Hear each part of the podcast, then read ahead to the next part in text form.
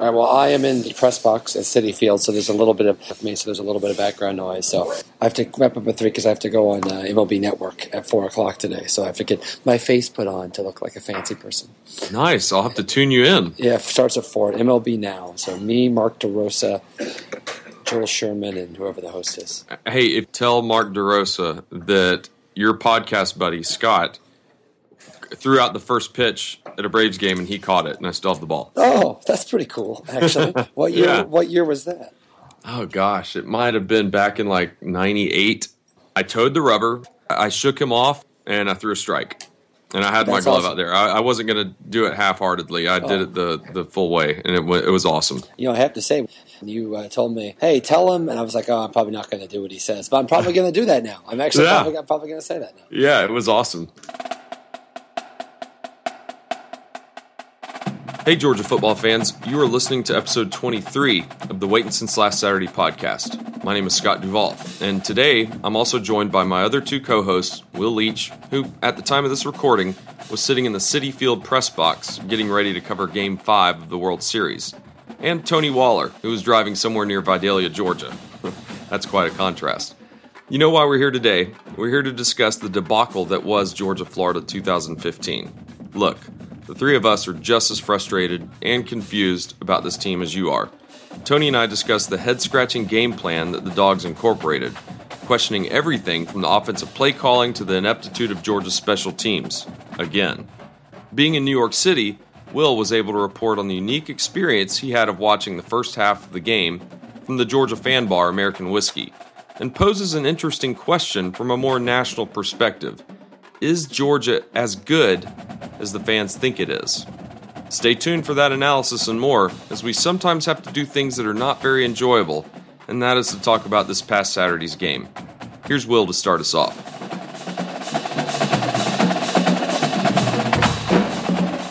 All right, so I feel like there are two different things that we need to talk about. I come to you live, by the way, from the Citi Field press box before Game Five of the World Series. So if you hear people in the background coughing or talking or chattering, they are just sad sports writers uh, wishing they were talking about Georgia football right now. Actually, that's unlikely. So okay, there are two things, and I, I, I want to talk about the first thing first and the second thing later. So let's let's try to keep them separate.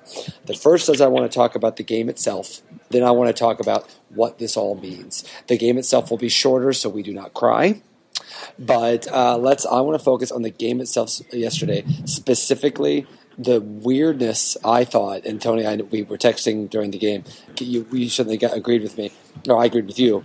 The weirdness of bringing in a running quarterback, thinking you can somehow exploit something, and then seemingly running the exact same plays you would have run if Lambert or even Ramsey were the quarterback. Well, I think the part about it that's hard for me to get my head around is that we ran no stretch plays, we no, ran no jet sweeps, we ran one wildcat and never even even gave the look again. And I you know, I, I get you can't completely throw out the playbook. You have to keep the concepts the same, but we've shown we have zone reads, we've shown we have stretch plays, we have rub plays, we have pop passes, and we didn't utilize any of those. We never had. I don't think I saw one planned quarterback run, um, and I get we have an identity, and that's what Georgia's identity is. But you have a quarterback who came in as the number three or four dual threat quarterback in the nation. Maybe maybe that made us a little high, but still, he was a dual threat quarterback and is known. I mean, it's well known. His his ability to run the ball is well known, and to not even leverage that a little bit, it, it it, it felt really weird to me that we didn't take any opportunity to play to his strengths, which are the his ability to make things happen. I mean, I think we tried three rollout passes, no real bootlegs. It's just baffling, just baffling to me. Yeah, I like the first play of the game on offense for Georgia. I was like, wow, this is this is going to be fun. You know, we might not win this game or it might not go the way we want, but hey, I like what this looks like. You know, with Sony Michel and the shot in the in the Wildcat and then Faton Bauta lined up at um, wide receiver. We got a great gain on that first play, and it's like that penalty just was such a punch in the gut. Like, okay, here we go, and then we make another infraction on that first drive, and it's like then the playbook went out went out the window, and I'm I'm sitting there on like our third or fourth drive, going like, where did the playbook go? The the running style that Tony was just pointing to. And then it just goes back into like Grayson Lambert mode, and it's just a different number throwing the passes or attempting to. Yeah, that was the baffling part to me too. Is the idea you make this kind of radical move to go to Bauta, but then you go conservative with the play calling, which is uh, that doesn't really make any sense at all. Uh, and and again, you know, and I don't know. We can certainly debate how much that has to do with with uh, Schottenheimer or whether this is a general chaos situation that may leak into the, uh, into the second topic we'll talk about. But certainly that was definitely the strangest part to me. There was Scott, you're right. There was something initially kind of exciting. You're like, all right, we're going to see something different today, and, and, you know that was the thing that we were kind of hoping for was the, was the notion that that uh, listen, it, they, they, need to do something to shake it up. Maybe this Bauta thing is to shake it up. So to see that there was nothing actually shaken up was certainly weird. Um, but it's also worth noting that you wonder if this is maybe a little bit different. At least, not not maybe not the, the, the result of the game, but this feels a little bit different. Had it not been for yet another horrible special teams play, after that special teams play, yeah. the the, yeah. whole, the whole thing was different. The whole time I'm sitting there thinking, I'm thinking through what you and I and Scott talked about, and actually Scott and I talked a little bit about it on Friday on the special. That you know, it doesn't really matter what we do if we have the special team mess up, and as Davis was waving his hand at the four yard line, I was going, no, Reggie, no, Reggie. And I thought, okay, he's going to run forward here in a minute and try to fake, fake him out. Nope, nope. Let's uh, let's fill the ball. I mean, that's that's two special team mistakes in, in one, basically 1.3 seconds. Uh, one, they're catching the ball inside your own five, and also fumbling the ball. And I mean, I think your point's well taken. The I don't know that the outcome is different, and that's the sad part about it. If he fair catches the ball there, we weren't showing anything on defense. As Florida, Florida basically, we played right into what they practiced for, which is just it's just so hard to get my head around. And, and the way our offense is looking, I mean, we probably would have lost that game seven to three or something like that. I mean, it's just it's just uh, indescribable with the amount of drop passes, the amount of poor passes. What did he have? Five picks, or no? We had five turnovers yeah, total. Picks, yeah. And and I think there is something to that team mentality of when it starts going south you guys start pressing, you know, especially um, Jay Rome. I mean, he had a couple bad drops, and he's a great tight end, and he's proved to be in the past.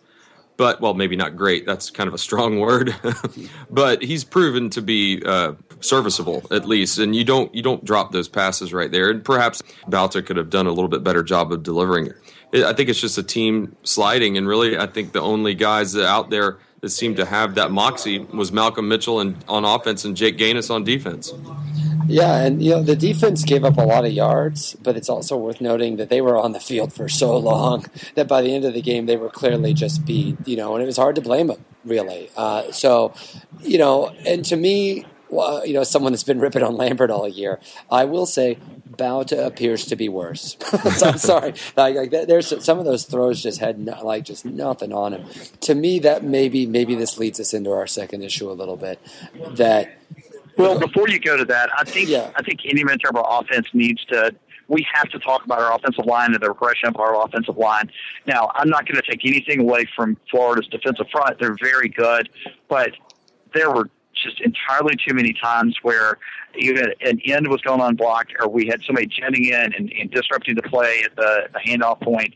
It's just, I, I, I don't know. I, it's, it's hard to say why our offensive line looks so much worse, but it, we've regressed over the course of the season, and maybe significantly, and that's that also factors in a little bit because you know I, I'm about the, the one thing, one piece of credit I gave him is he's much more willing to take a hit than Lambert is, or it felt that way to me yesterday. But he, he had a lot more opportunities because offensive line sure didn't help him out a lot. When you look at all three facets of the game, special teams being you know most egregious, but the offense not doing anything, and the defense playing into Florida hand, Florida's hands, that is to me the major concern.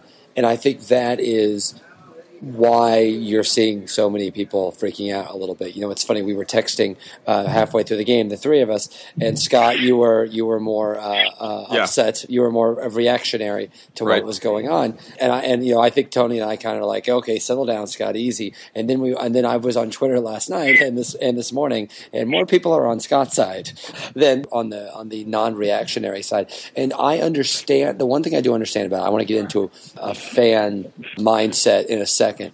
But one thing I do understand that's particularly alarming about yesterday's game. It's not that the Georgia played bad, that they did. It's that there appeared to be not only no creative thinking on the part of the coaching staff, but it seemed like nothing proactive at all. They did exactly what you would expect them to. They threw no wrinkles in. It's funny, if a team played the way that the team coached, those guys coached yesterday, we'd call them listless. We'd call them kind of, uh, their heads weren't in the game that day for such a big game. And that was what was most baffling to me for such a big game and such a big move for them to just kind of come out and play standard as usual. To me, that's one of the main things that has people so concerned right now is this wait, is the coaching staff even have its heart in it at this point? Now, obviously they do, and they're working hard out there, but it was certainly weird to see. It felt like they were coaching a game from 10 years ago, and I think that's what has people most alarmed. I think it's the lack of competitiveness in big games that just kind of compounds year after year after year. I mean, you could somebody could do the research and really break it down on on it, but at least on the surface, it seems to me, and that's why I was going so nuts on our text messaging. Um, and you know, thankfully, I am able to censor myself enough not to you know say crazy things like that on this podcast or even on social media. Unlike a lot of people. Just so people know what you're talking about, Scott was saying that he thought that uh, Schottenheimer should be named head coach today. yes, that's, that's exact quote. It is getting really salty, to use Tony's favorite word. It, it is getting salty out there on social media. There's a lot of columnists now that are saying things about Coach Richt or calling for you know resignations or firings that I've never seen really written uh, to that uh, extreme before. Now, I and I'm, I'm, not in the position to call for anybody's firing, nor would I on this uh, podcast. But I think it's the lack of competitiveness on big games, and then as you're looking at all these other games. Miami made a play last night. Controversial, yes, but they made a play. Michigan made a play at the end of the game. Temple who's never been there before, made a play to put themselves in a position to win. And then Notre Dame, guess what? With the sophomore quarterback of Kizer and then Will Fuller and then KeiVarae Russell, they all make plays at the end of the game to win the game. And there's just nobody on our team, offense, defense, or special teams, making plays. That even goes the same for the coaching staff. Nobody's making plays. That's what's frustrating. Okay, Tony, I want to ask you something in, in response to that before, uh, just to, to kind of frame this a little bit listen, we've been talking this podcast all year, and I frankly believe you, and I still kind of do believe you, but I do think it needs to be addressed now. This idea of Richt is serious now. He's pulling it together. He knows his objective, and there's an energy and a pep in his step. I will say, I did not see a pep in the step of that coaching staff yesterday. No, I, and I was about to tell you, say, I, I don't think I can argue with anything you said leading up to this question, Will. The thing that's baffling to me, and I, I get, you know, Richt Richt placed a lot of responsibility on his coordinators in particular. I think it's only reasonable that we question his confidence in Brian Schottenheimer. I don't think we would have changed quarterbacks if Richt hadn't stepped in, to be perfectly honest. And I, by no means I think it's time to West for us to get rid of Mark Richt.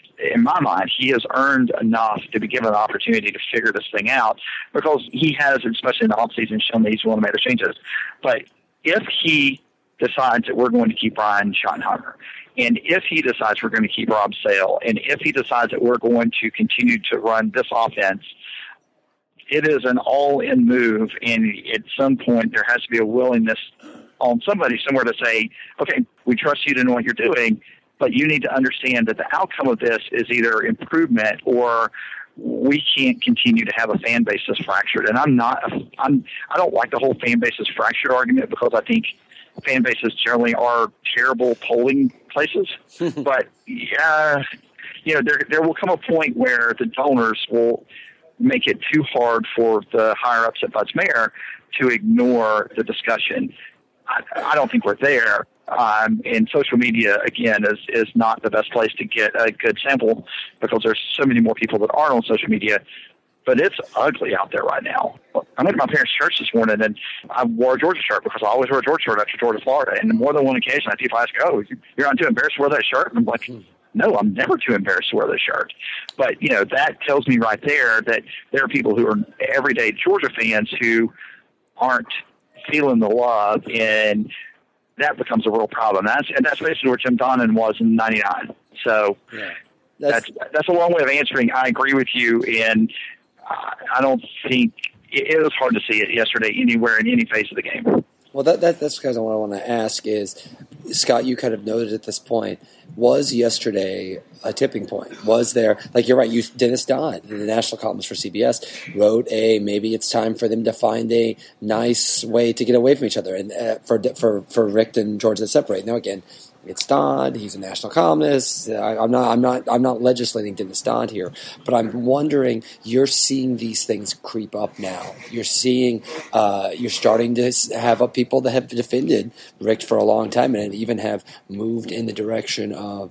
We see a difference. We see an uptick in recruiting. We dodged the bullet from a couple years ago, and we're back in the right direction. You're seeing those people question now, and I, I, don't know if we have time, and I think we should do this at a, later, longer podcast anyway, to do the discussion of fan base expectations versus reality. I don't know if this is necessarily in a post game uh, conversation to do that, but I do think it is worth noting that I've been here for three years. I have not seen them as upset as they are right now. Uh, I just haven't. I've noticed how upset Georgia fans get after losses. How when they realize they're not going to win the national championship, it's going to be another year. They get very upset. Scott, you you represented that in a lot of ways. I've not seen them, and I'm going to ask you both this. When you talked about it being Donnan in '99, when's the last time you guys saw it as bad as you saw it? Uh, maybe last night and in the response today. I mean Richt is five and ten versus Florida, and the way I look at it is that's one of the pivotal rivalries, along with Georgia Tech, Auburn, you know, and then you go down the list of Tennessee and South Carolina. But Florida is kind of the the ledger, if you will. And you know, there's been two great head coaches at Florida in that time, Spurrier and then Urban Meyer. And then there's also been two two coaches that were not good at all with Zook and Muschamp. And now we've got a new coach to face, which is McElwain, and he's already got the leg up on us. So I think that there have been openings for Georgia during those 15 years to take this rivalry back and to at least a 500, and it just hasn't happened. And the worst part about it, when we do lose, it's not even competitive, and that's the part that gets me hung up. Is just the sheer fact. I mean, it's not competitive. I'd rather be losing games like how Texas Tech is losing to Oklahoma State, scoring in the 50s or something. At least you feel like you got a shot with your offense. But it's just not happening. And and the final point I'll make is that we've got a game, an SEC game against Kentucky next week. It's a noon kickoff. It's going to be really sleepy. There's a lot of down Georgia fans. The best thing we can do, and some might would argue with, with me on this, the best thing we can do is to put our hats on, put our red shirts on, and go and support those guys because not only are we showing our support for the team as a whole, but there's a lot of recruits looking to see if we're going to tuck tail and just you know start bashing our, our team, which I do not think is profitable for the fan base or the current team as it stands right now. So show up next week against Kentucky. Let's get a victory. Yeah, well, I think to, to answer to answer your question, I think the last time I saw it like this was in '99 with Donnan, and you know, I, I, some people say, well, it was like this in 2010 with Richt, and it might, it maybe it was, and I was just a little ignorant of it, but this feels this feels deeper and worse than than 2010. I'm not going to try to make a whole lot of excuses. We still have to remember we played a ton of freshmen on offense, our defense. We knew our quarterback situation was dicey, and a lot of us, uh, me included, um, had a lot more faith in both the quarterback and offensive coordinator that was is now very much appearing fool's gold. So I don't think Butts-Mehre is going to be nearly as reactionary as as the social media community is, but you're right. The fan base is uh, is in a bad place. Well, I, uh, of course, you were there, Tony. I am in New York, as I said, covering the World Series. I was actually at American Whiskey, the Georgia fan bar uh, in New York City. I was, a, I was a, a, guest of UGA Carey, who I had a lovely time with watching the game, uh, um, uh, the first half of that game. The thing that I was struck by because apparently the, the American whiskey uh, is has been like a, a salvation. Because my wife, when she when we lived in New York, she went to the old bar and it was terrible and it was really a horrible place and people didn't like it. It was really a great environment. They actually play the trumpet before the game. They they take over all the television screens and play the Saturday in Athens on, that's on the video board and nice. they and they play the Go Dogs. It's a really really great environment. So to me, you know, I, I had to leave at halftime to get to Citi Field to cover the game, but I will say I spend a lot of time wondering is Georgia as good as its fans think it is? Do Georgia fans believe they deserve more than they actually do? And certainly that was my mindset coming in. You know, why do Georgia fans get so upset when they win eight or nine games? I'm an Illini fan. Eight or nine games is the best thing we do in 30 years. Why? You know, why Georgia fans are, uh, they're, they demand too much. I will say the more and more I learn, the more comfortable I get uh, and see how big Georgia football is across the country, I start to understand why they feel like they deserve it more. It was a terrific environment yesterday that was devastated by the time I left, and it got worse after I left. So, you know, for me, that I, I think there's some hard questions that happen, and you can see. You can see. Uh, we'll, we'll, we'll see what happens the rest of the year. Imagine if they lose at home to Kentucky this week. Imagine if they lose to Georgia Southern. You know, imagine if they lose the Tech. These things are on the table, guys. Like if that happens, oh, yeah, yeah, yeah you you yeah. you see if something like that happens. To me, that's when you might really start to see things spiral out of control. But I'll, I'll put it this way: right now, I, I, agree with you, Tony. I don't feel like this is uh, an immediate thing that uh, that they're going to freak out about in administration but the fuse has been lit is probably the best way to put it. Hmm. And if things go poorly the rest of the way, if you lose one of these games, if you lose to Kentucky, I mean, honestly, you think Georgia, Georgia Southern, we've, we've joked about this before, but Georgia Southern feels like this is the year that they're getting Georgia. Uh, you can see how the way things are going, one or two more losses, this could get real ugly real fast. Yeah, well, and to, I, I know you had a second question, but one of the things that I think is very clear uh, that will have to happen if we make a change is Mark Richt has to be a part of the decision. Um, I'm sorry, fans don't want to hear that, but there's two reasons for that. First off, the way Georgia does business is that we're not just going to summarily fire a 15-year, nine-plus win season coach. Uh, that's not what we do. Uh, absent something really bad happening.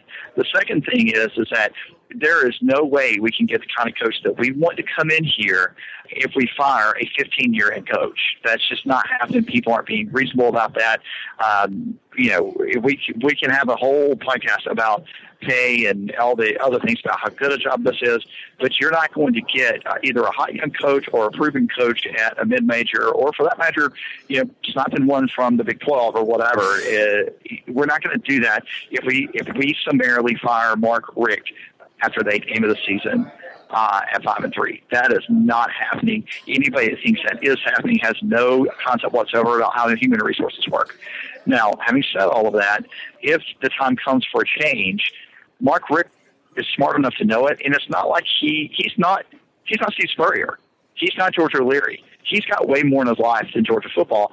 And I realize there are people that, that get really fired up over that. The fact of the matter is, this stops being fun for him. He'll leave because he has a backup plan, a higher purpose backup plan than than, than Georgia football. So, you know, I I don't worry about whether that change happens now or when I say now this season or next or 15 years from now, but it's not going to happen until Mark Richt goes to Greg McGarity and says it's time to make a change. I couldn't have said it any better.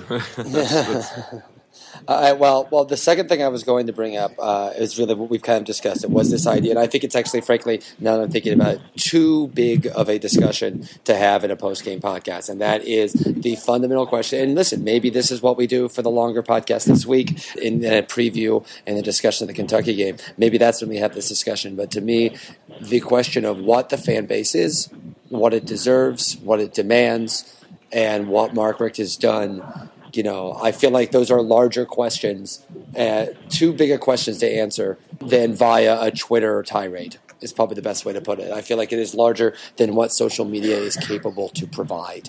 Maybe we'll maybe we'll figure it out in the podcast next week. How about that? so yeah. for what yeah. it, for what it's worth, uh, uh, tonight is Game Five of the World Series. If the Royals win, I will be back in Athens tomorrow. And if the uh, but if the Mets win, I will be off to Kansas City. We'll have to do it remotely again. So if you don't like the occasional rustling and sound in the background that you hear that you hear on this podcast, uh, root for the Royals tonight. so we'll be back. I don't know. Uh, I'll be back in the same room on Tuesday. Yeah, go Royals. go Royals. That's the best. That's the best we can muster this week. That's the best we can muster this week is go Royals. Listen, we joked about this on Twitter, and we'll wrap up with this. I'm going to be out there Saturday. You guys are going to be out there Saturday. You know, they, there are still four games left to go in the season, and I'm eager to watch them, even if they are really ugly. So, you know, go dogs. Yeah, and uh, just to bridge on what Scott said, it's time for us to put our big boy or big girl hats on and get behind this this Georgia team and support them, whether we like it or not. They need the support. The kids deserve it. Let's show up and do it. Amen. Bauta for punter. Bauta for punter. No, Ramsey did a great job. Oh no! Uh, well, let's Bauta for punter. Come on, why not? okay. Let's let's shake wow. it up. Let's shake yeah. it up. I, since Marshall Morgan wears number thirteen, you think he can play quarterback? why not? Why not? Uh, he, he, can boat. Um, all right, all right. Be safe, guys. We'll, uh, we'll uh, if the Royals win, I'll see you guys on Tuesday. And that does it for this episode. Thanks for listening. Should you have any comments or questions, feel free to tweet our show at WSLS Podcast. If you'd like to reach out to one of us individually, Tony is at Tyler Dawgden. That's D A W G D E N. Will can be found at William F. Leitch, and that's Leitch with an L E I T C H. And I'm at Jawavi Films. That's J A W A V I Films. Producing this podcast is not easy, especially on days like today. One of the best ways you can help us out is to leave a rating or review and to subscribe on iTunes. We received one very special review last week from Jay Wellington where he said, quote, "This is the best college football podcast currently going. The hosts are funny and insightful and have a great chemistry with one another. A must listen for an SEC fan." Thanks, Jay. We really appreciate your comment. And thanks to all others who have left us comments on iTunes as well. Tune us in on Thursday as we try to pick up the pieces and move on. As mentioned in this episode, the best thing we as fans can do right now is to show up, get loud, and let's help support our dogs to help get them a much needed victory against a dangerous Kentucky Wildcat team this Saturday in Sanford. So, have a great week, and we'll see you on campus.